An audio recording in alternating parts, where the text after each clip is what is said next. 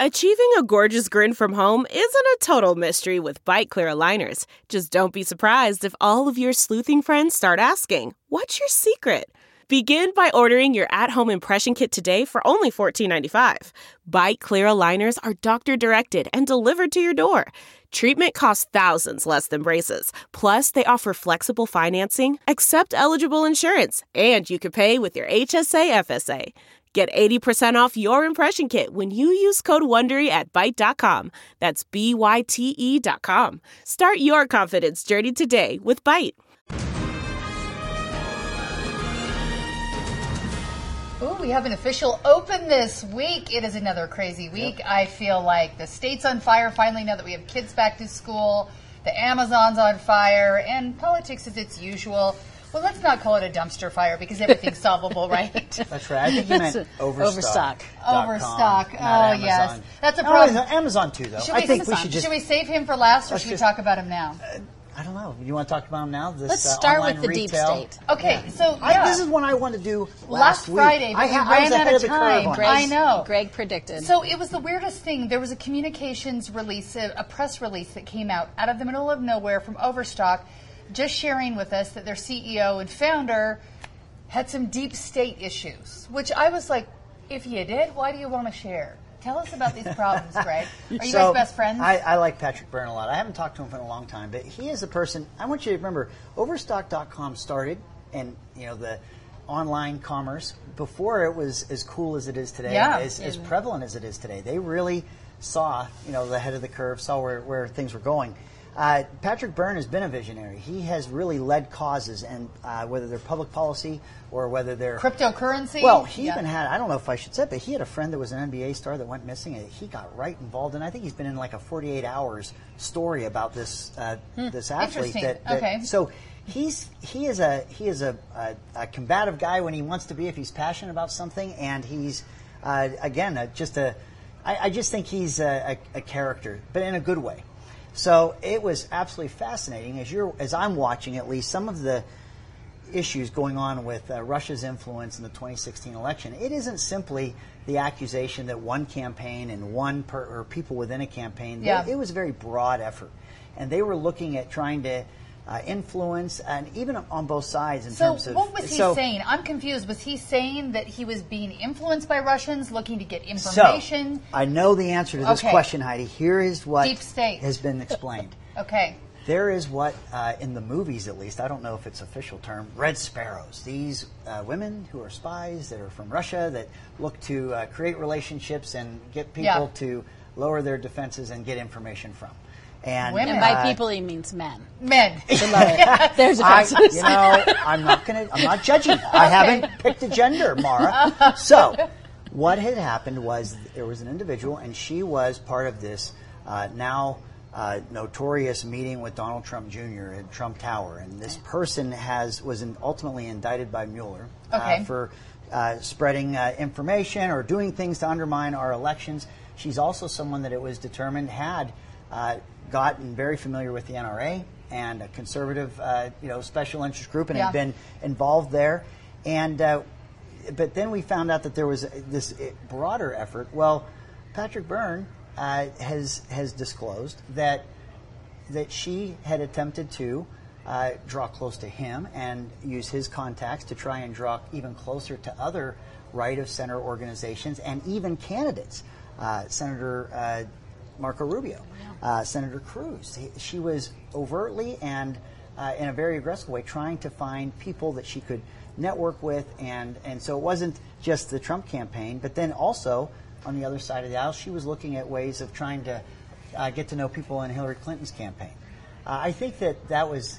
Artfully done to bring Hillary Clinton was- into this. it was- well done. I, I, want to tell Done. you too, and I want to tell our done. viewers and listeners that I believe that we have enough information that shows that Russia looked to undermine our our democratic elections, free elections, by creating chaos, and they were not uh, subscribing to just one campaign Right. to do it. They were looking at a very broad way of trying to undermine and create instability in our election process. And I think that that is the crux of Patrick Byrne's story is that he went to the FBI to say, hey, she's looking at these things. Uh, it's such a crazy story, though. We've seen uh, his company's stock fall dramatically since that press release. I think after that first day, it was like a third of the stock fell. It was like really, really. So deep. he resigned. Um, He resigned as, today. C- Yeah. as CEO, and I think that was to, to not have the business itself uh, be splashed by the Mm-hmm. information he's disclosing. But I think that the information he is disclosing, we'll see what happens. But I actually think that it is consistent with what we're hearing about how comprehensive. Uh, Russia was in Yeah. trying to undermine the election wholly. Not it's a just through sticky one story. candidate. It was also really interesting that Overstock put it out sort of very overtly over their letterhead. I mean, I'm not. It, it, it was a weird. It was there a was gonna weird no move more for questions, a but we corporation. wanted you to know about it. Right. Yeah. It was a strange move for a corporation. There's a little intrigue, and and and he sort of disclosed a lot about a relationship that you look from a Yeah. corporate PR point of view. You're like. Maybe we should have left out a few of those details. It, Yeah. it was it was complicated. It's too bad. I mean, Overstock is a great company and a great Utah company. Yeah. It was a weird. It was really peculiar that Overstock sort of. And he's a smart businessman. I mean, I think he's for his entire career, even this though this is his company, he founded it. It's a multi-million dollar, I don't know if it's billion dollar company, but he took hundred thousand dollars for his Mm-hmm. paycheck, and that was it. And so, he, I mean, he's a smart businessman, and he had to have known that there would be some bumps from this. So I don't know. So this is my question, and I know we have to move on. This has been a fun topic Yeah. in some ways. It's kind of you know the spies and everything else. Um, there are Freedom of Information Acts uh, FOIA requests that have been done, and the FBI has been uh, disclosing or, or turning over to these interested parties uh, the interviews and a lot of information that is starting to make some headlines in terms of what uh, the FBI knew at the time that the, the presidential election was going on in 2016. Uh, there's an inspector general report that is due out anytime, and that, it's a report uh, investigation by the inspector general that's taken about two years to do. And the buzz right now in the Beltway is that there's going to be some uh, big uh, revelations that are going to come from this uh, this IG report. So. So uh, maybe it's he's better to reveal your own So what I what I do? wonder is is he preempting some of that might be. because there's so much information Yeah. that that was classified or was not being disclosed that is now in the climate that we're in uh, being disclosed. So there might be that interest in trying to you know, preempt it. Yeah. All right. Honesty is always the best policy, but sometimes not for your bottom line. So I hope Overstock recovers, and so does he. We'll check back on that. Uh, Vice President Pence in Utah right now. We talked about this last week that it was so weird that it was quiet. He came in yesterday. Thoughts from what you saw so far? My thoughts are Utah Republicans do not let the national government take credit for the good work you're doing. I, I look and say, hey, great. It's always great to You're have altruistic. the president or vice president in town. But I'm also watching my feed go with all these guys saying, oh, it's so great. He's in town and he shares our values. And Merit Medical. Merit Medical is a great company. Merit, Merit Medical has greatly benefited from NAFTA. They've used those NAFTA laws well.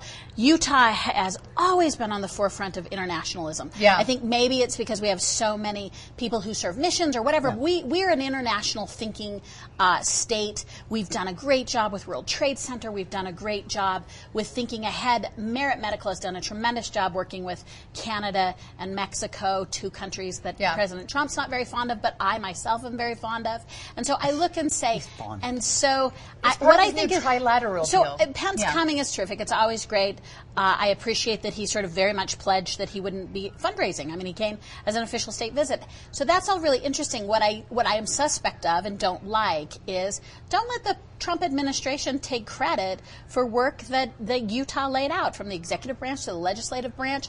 These are Utah's accomplishments. Um, they're not the federal government's accomplishments. My cynical guess is no. He, we built a parade. He's just going to get in front of it. I will not be surprised when this comes up later and is touted by the Trump administration in terms of a success that they That it worked. But yes, Utah hopefully will be the example that is doing it right, that maybe others can be like us. I, I, I appreciate your your concern for all the policymakers and all You're the hard work we've done You're and welcome. someone trying to take the credit. But I'll tell you this: I think that in regards to international trade, uh, it's one thing when you're seeing the, the the trade dispute with China, when you're seeing some of these issues that this, this administration is taking on that are tough.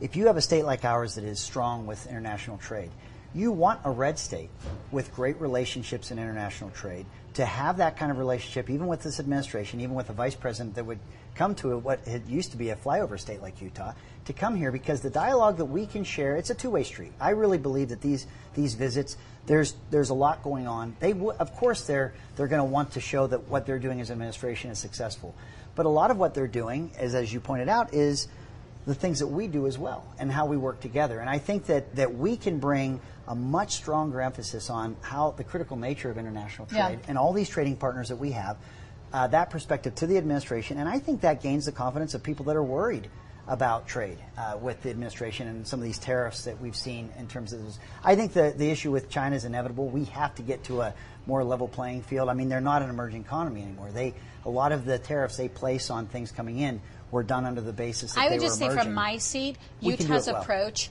is the opposite of the Trump's approach, and so I would say just don't let him co-opt that. Don't I- let yeah, him try and I- bait and switch. I think the I that think it's a blend. I think it's it, you. You shared what we're doing, what our best practices and successes are. We we do need things consideration from the.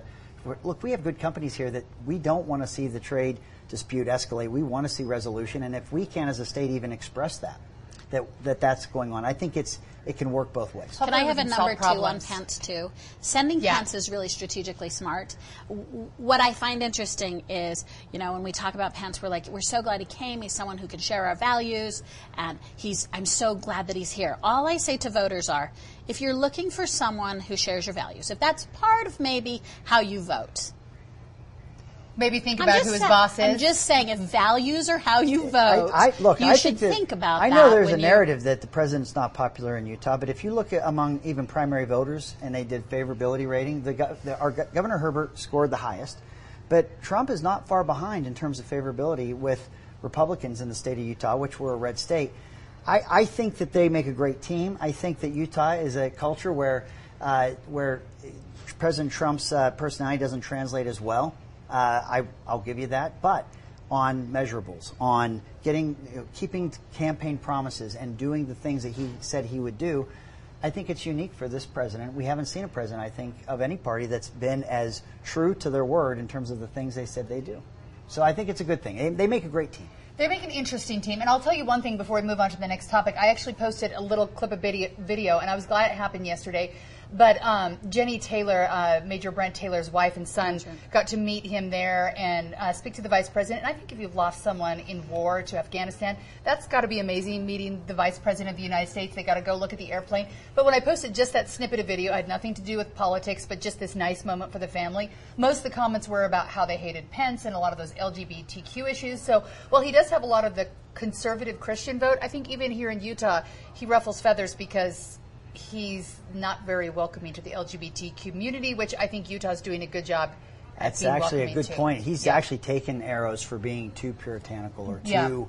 Um, uh, That was certainly his record right. before he was the vice president. I mean, that was the dialogue Yeah. around him, I should say, As before he was governor, vice yeah. president. All right. Yeah. Interesting. Next topic here. We have an interim legislative session. Maybe it's been rumored that the governor might do this in September. This is what surprised me yesterday. So, uh, the state is going to abandon the DABC style control over medical cannabis. Did you see this coming, Gregory? No, look, I, I, I, I will take full ownership. I was part of the uh, group that came to an agreement on medical cannabis where we took the sides that were uh, either in support of the initiative or, or opposed and found common ground to make sure that we were going to deliver for those in need medical cannabis in a way that protected public safety and protects public safety, but doesn't have it so unregulated that you call it medicine, but it really isn't. So Yeah. there was this you know fine line, a difficult one to reach. Uh, in that process, uh, there was a desire to make sure that access in rural Utah, where a retail establishment might not have the population to support it, a central fill where you could access by phone and through the internet uh, on a website, a, a licensed pharmacist Yeah. be able to order it, and then be able to pick it up at a local uh, or a county health department. So 29 was going to increase access. Uh, the reason we uh, did not believe that uh, that it would be a, pr- a problem is that, and I still th- I still hold this opinion is that anyone who tells me that a, a county health department that you would go to to pick up you'd order it online but you would pick it up there, if that's illegal, I would argue all of marijuana is illegal. It's the, the Controlled Substance Act prohibits it across the board. So if you have a state like Calif- uh, California or you have a state like Nevada or Colorado that allows for recreational cannabis, and you're the Justice Department and you're looking and you're going to wake up one of these mornings because there's 35 states now that have it, either medicine or medical or medical and recreational.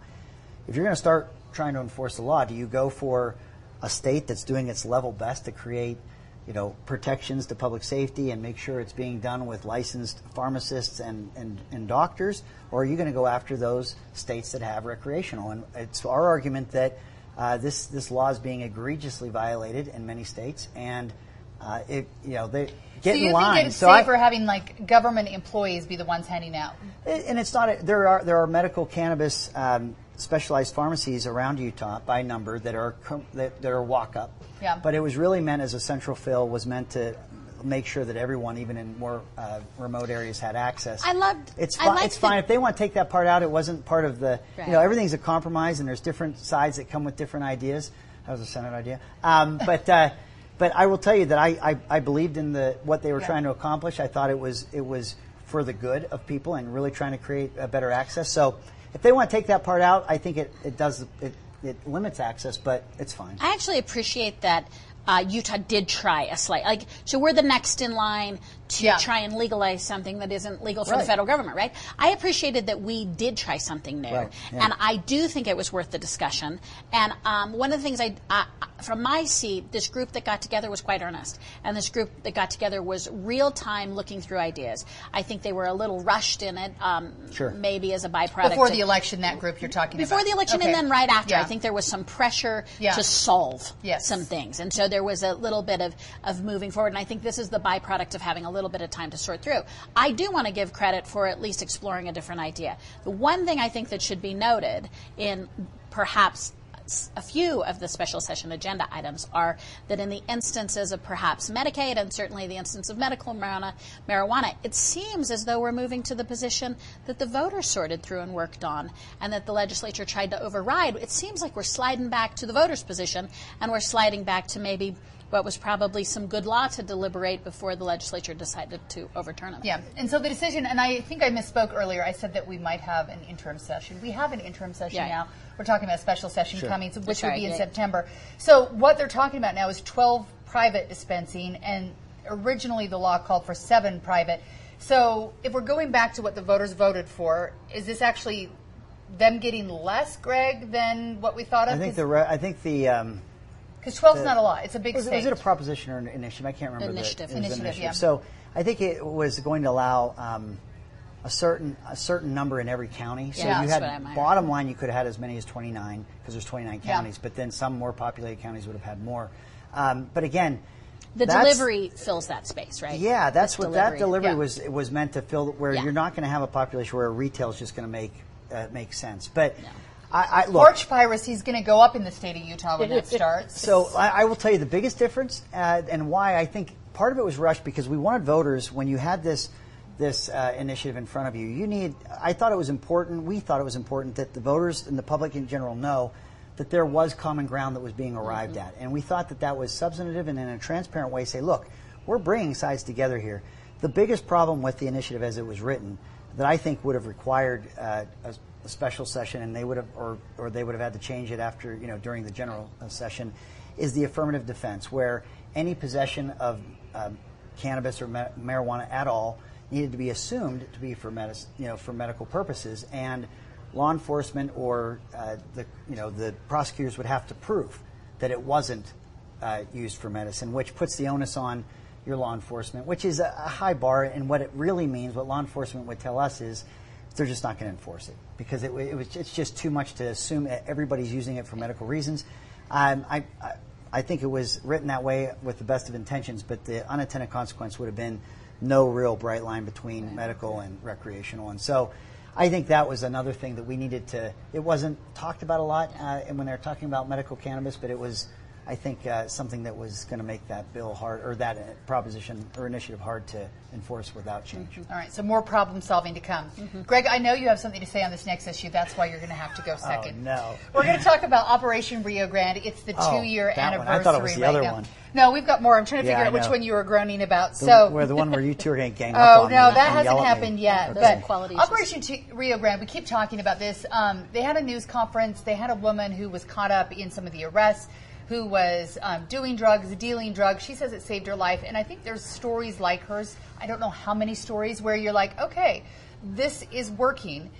When you drive down to Rio Grande or walk down there, I don't feel like I'm going to get stabbed to death. But Maura, did it work, or have we just moved the problem and we're celebrating prematurely issues that still exist, but maybe across from the police department at the library or wherever We're celebrating pre, too prematurely. And I hate to say it because I'm not trying to criticize anyone. Good work is being done. Yeah. Good work has been done. Uh, we have the right people doing the right things. I'm not trying to, uh, you know, Monday morning quarterback here, but we what are we we keep huzzah the results are in. From what? We we were going to a distributed model of which i'm very suspect but giving some room for it to work. It hasn't even started yet from many criticisms we talked about in the past. So there's no new model. Yeah. and yet we're celebrating the success of this new model that hasn't i mean i, I should say nothing's happened. We're good people are working every Yes. day on this issue. But what i keep seeing is invested brokers celebrating for political reasons where I'm like, could we just let the process work? Let's not corner people doing good work. If you celebrate, I mean, I, there, I, a mayor several years ago sent out a piece where he was celebrating that they had solved homelessness in veterans. And I remember thinking, but you didn't. So, Yeah. so now we have that. I feel the same way. Yeah. We we have a problem. It's still a problem. We're all dedicated to it.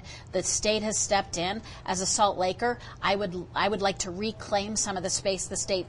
Uh, has taken over with a real sincere debt of gratitude for moving that along. There's still so much in play. We haven't opened any of the shelters. I'm a little confused why we keep celebrating things that I don't see we've had the chance to evaluate yet. And I really think that's poor public policy. Yeah, and I think the two-year mark is a good time to do a doctor's checkup and you know check lube oil filter, see how we're doing. And I did like hearing there were success stories. Are they the norm, or are we plucking these out and there really are more let- problems let, than let me break right down this issue because sometimes they get blended together Yeah. and they're very different issues. The legislature, um, myself, I was I sit in the cheap seats now. I just watch this Right. from Yeah. afar. But I was the Speaker of the House, and we had a, a Mayor Ben McAdams, and we had uh, our our city mayor and city council. We were looking for a new model because the model, in terms of helping people experiencing homelessness, uh, did not look like it was working. But that's not unique to, to Salt Lake City. If you look around the country, we have medieval diseases coming back in Los Angeles because you have a growing population and a problem that no one really knows how to address. We weren't. We, we were seeing some of those same symptoms in terms of it was growing and getting beyond our ability to help. And so there needed to be something different. And so the model of resource centers instead of shelters and trying to get uh, people like women and women with single women and women with children in their own uh, facility and trying to have smaller facilities where the anonymity doesn't r- rule the day, where you can learn people's background and what their needs are so that you can address them. Uh, it made all the sense in the world. And so the state entered into that space and wanted to help with the funding of these resource centers. So we put, and it was hard because that they were. This was something that Salt Lake County was coming up with, and if you have lawmakers from every corner of the state, Yeah. and you have only finite resources, a lot of lawmakers were walking away from other appropriations to really prioritize joining with uh, the Salt Lake County mayor and Salt Lake City to, to, to address this. But it- it was okay. We have people that aren't all just from Salt Lake City that are experiencing homelessness. It's, it is a state issue in the summer of 17, so we had two sessions where we put real dollars towards this. Yeah. In the summer of uh, 2017, we had maybe 6,000 or more people, 6,000 or more people camped out, lined the streets. We had, the jail beds were full. There was booking restrictions, so you could buy heroin, use heroin. And they couldn't uh, do anything In the company, in the presence of a, a law enforcement officer, and there was no recourse or no consequence. The lawlessness, the violence, even the deaths were growing at an unsustainable rate. We were losing volunteers in the area that were trying So to help. So is it a success now? So, this is what I want to say. Resource centers was one effort, and the state was involved. To protect that investment and to protect that effort, because that's 150 or 200 beds Right. with three resource centers. So, do the math. Yeah. we had to address the lawlessness, but the Operation Rio Grande was a 24 month effort. Right. It had a beginning, there's a middle, and it has an end. My concern is that that end was supposed to occur on June 30th of 2019. That was when the successful transition from the downtown shelter, Right. the people to these resource centers, that was supposed to happen, and it hasn't happened And yet. leadership is less clear than it was two years ago. Yeah, you Ben have. McAdams Next is step is less different clear. I Yeah. am. You're uh, on, yep. You have President Niederhauser, who is the pre- president, president, president of the Senate. He's gone as well. So some of that political. It's one thing that we had. This was our effort. Yeah. It- when you have new presiding officers in a legislature, they don't. They're going to try to make sure things don't fall, you know, through the cracks. But they have their issues that are coming at them as well. So you've lost some of that institutional knowledge uh, with some of us that leaders that have left. But there's enough there that that transition needed to happen. But that's why we put it in statute because it was that important that we make sure that there was a sense of urgency. Right. We sit here at the end of, of August and we're not seeing that transition happen uh, completely. It has to happen, and you cannot say that Operation Rio Grande, now that we're extending it because we haven't created that transition, um, is successful until we see that happen. Now, thank goodness, I think the numbers have lowered to the point where we can have that successful transition. Where if you go back to 17, I think there it was there were too many people, and I It don't is think different. I don't see anyone shooting up heroin when I'm getting off the 4 South exit to get to yeah, work, which and- is an improvement. And know this too: we budgeted in that two-year uh, effort, law enforcement, Department of Public Safety, any law enforcement that would see the diversion into their communities. UHP's pulled a big share of that. Are they still Yes. going to be here So- till the shelters are open, or are they back I, out on I the think they have. I think they have. They were. They didn't ask for this job, but they've done it in a Yeah. phenomenally. They've done a great job. I think there should be a role. I, I think it's up to the UHPA. They have the right to decide whether they want to stay in this space. I think that everyone would be benefited if they, I've done ride-alongs and walk-alongs with the troopers, and they feel it has strengthened their ability as peace officers and law enforcement officers to be engaged. Um, so the, I think there'll be a role, not the one they have today, but I think a continued role would be wise if they want it. But the issue was we had to get these numbers in control. We couldn't have competing drug cartels fighting for market share. We couldn't have jail bed restrictions where nothing you could enforce anything. You had to be able to, to be able to put uh, incarcerate people that And I'm hoping breaking the law. leader, new leadership in Salt Lake keeps bringing this up. I mean, it is it is largely defined in municipal areas. I think South, South Salt Lake has a lot to say about Yeah. what's next. So again, I'm just going to say I don't know if it serves us too well to just be celebrating instead of educating us and showing us the path forward a little. What are the Yeah. numbers? Because What's happening it- next? When you Yeah. celebrate, then you exclude me even from being a part of it. This is everyone's issue. This isn't just in Salt Lake. This is in the whole metro Yeah. area, and and I would encourage these leaders to articulate that more instead of just saying because when they celebrate it and I still go to work downtown and I'm still walking over people to go to work, I'm now impatient because you've told me it was solved. Sure. Uh, Let me just finish with this. Um, the diversion. We don't believe that you saw 6,000 people that were in one location in the summer of 17, and now those same 6,000 are uh, other places. We've seen, and the other, mis- I think, misconception is that it was just a, mil- it was a, I won't say military, but it was just a law enforcement sweep. It was not. You have more uh, treatment beds than ever before. You have uh, dignity of work programs with employers where we're trying awesome. to help people find Yeah. employment, and then you have the, the lawlessness and But the law the enforcement. mo- So- arrest model you should be criticized. You went to an arrest model that, no, that no. should we, be. We think, there was criticized. surveillance, and there were those that were fountainheads of, Right. of drug dealing. We Right. it wasn't sweeping the street from one end to the other. There was uh, people that seemed to be the purveyors of of drug. Uh, you know, whether they were preying upon people, Sure. and we we tried to spot, and they tried to spot the people that were really harming people the most uh, in terms of how because it was still limited jail Right. beds that you could use, but. The diversion there was in that budget to work with law enforcement, where that diversion could happen or has happened to work with law enforcement to address that as well. So I think that we've seen things improve markedly, but it's not over by any means. Definitely not over. So we will check back in with them. and We'll see how this goes. Next issue is Maura's issue and Heidi's issue, but we'll maybe let I you know this is the one I thought you guys were going to gang so up on there's me. August 26th is an exciting day. It's Women's Equality Day, and while I have started to look at all the numbers in the state, this is not exactly breaking news, but it is a reminder again. Utah coming in dead last uh, for workplace environment, which includes wages, hours worked, unemployment rate. And I know a lot of people are like, well, we have a lot of stay-at-home moms here, and it's because they're out of the workforce. This says that that uh, the wage gap has nothing to do with choices to raise a family because the gap still exists for female professionals with and without children. Why is this still an issue? So let me ask this question. Now, look. Why can't I'm we gonna just pay first? women I'm setting the worth? rules on this this topic Treat 'em right nice. now before you Don't start because defensively. You guys are going to start swinging at me. I want you to know I was raised. Uh, I was a little boy. My, my I lived with my grandmother who worked full time, my mother who worked full time, and my aunt who worked full time. I am intimately aware that anyone who is in the workforce needs a, a, a, a, wage for the work they do, and it needs to be. It, you don't want to see a disparity, and you don't want someone judged because of their gender. I agree with that. But let me ask you this: If you have in the field of medicine, if you were to look at who would like to be a pediatrician versus who would like to be a, a surgeon, they're not the same profession. And I'm telling you, you're my I was daughter so Sophie. With you. I was so with you for your opener, Listen, Greg. my know. daughter I Sophie was with Women did it chop like people up like in the surgery quality. room too. There are there are studies that show that quality of life, time, you know, the time that you have, the the risks that you would take or not take in the profession that you have. Gender equality cannot mean that we are exactly the same people and that we But like the same things or no gravitate to the same type of professions. That's old school. no one thinks that equality so is, some is of those exactness. higher paying jobs, there, there's a lot more risk to it, or there's stress to it, or the time. that- Right, and our point is when the woman is doing the exact same job. I agree with you. If people aren't doing the same job, they don't get the same pay. So here, here, I just, I just, I, I want to get in because I But they're not narrowing you, down that specifically. They're just you. saying doctors and So- physicians, and they say, look, the men are making more than the women, and they're they're being more broad in those An professions. important point that you're making is gender discrimination is not necessarily men versus women. It's women versus women. We know from re- earlier studies in Utah that one of the most discriminating bo- uh, genders in Utah is actually women discriminating against women. So first, you're off the hook. It's not. It's not a.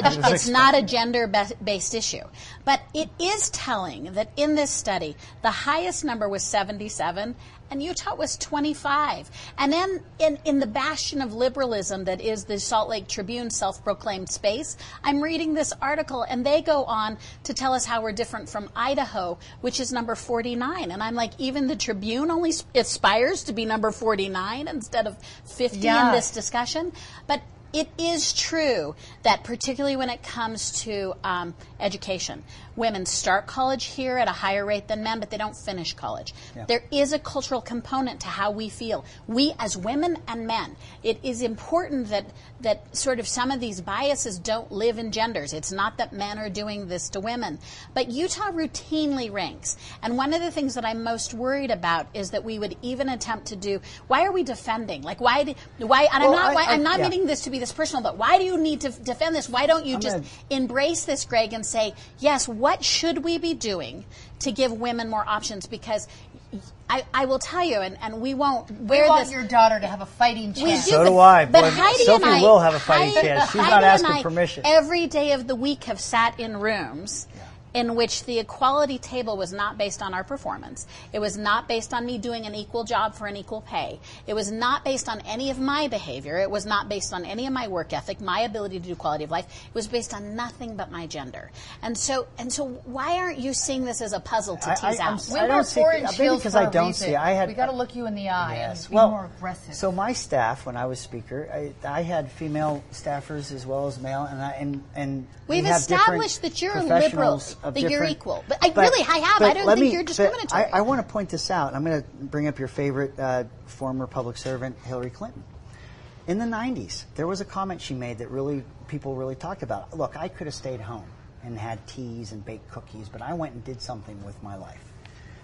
I think there is this bias or this worry that if you've decided to stay home and raise your children, that that there is that you've and I've actually heard this from people that I love that they feel that their life was that they had underperformed or not done as well in life because they chose to to be a mother instead of Still a valid job. and I will tell you that that is that is a self-deprecating assessment of oneself if they think that the job that they did was wrong. And I think these discussions of how much people make in the workplace, it, the, to the culture of Utah, it it ignores some of the work and some of the things that. But that- I'm trying to expand that discussion. Access to uh, education is a problem.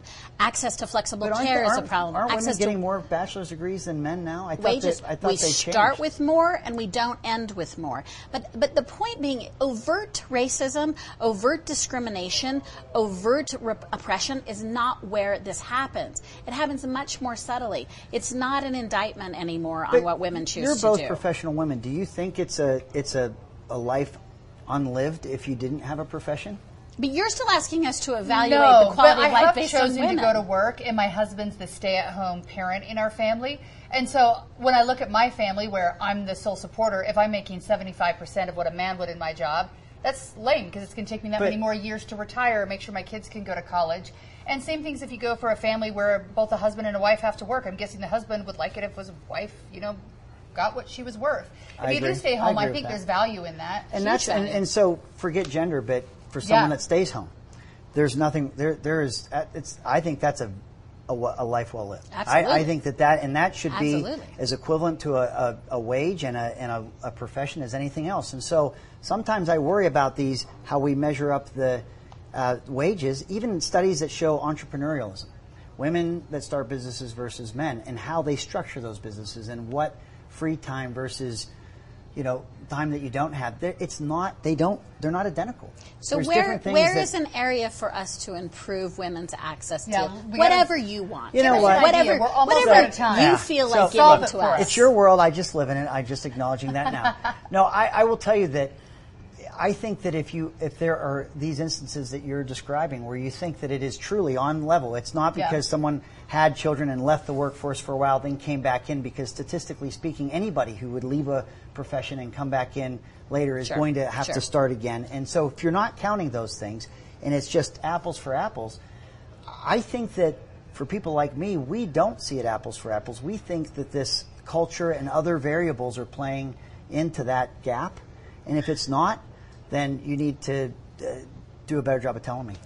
All right, Uh-oh. we'll let you know. Okay, cut this Utah- short. We're done here. I'll tell you Stop what, the another- show. another I'm hour. about we to can all get hang out at mugged. the Utah Tech Corridor because I'm hearing that they're doing a great job with parental leave for men and women and making sure they have the support they need. And I think maybe they have the right idea to help women and men. And so Sure. maybe we need to look to them because we can solve this problem. Because I- I agree. girls are nice, boys are nice, and we all just want to get paid super nice. I agree. I agree with both of you. Riveting. As much He's as like, I can can. we just make this end right Yeah, now? I, I totally objected to this topic. I He's said like, I, let's I, not do it. I didn't think this topic would wanted go to well for me. repress it is what I just would think, say. Oh my Yeah, God! I- not at all. well, thanks for Not at playing all. along, both of you. I tried. I Maura tried. Carabello, Greg Hughes, as always, fun to hang out on a Thursday afternoon today. Thanks so much, and enjoy the rest of your week. Subscribe and tell your friends about us.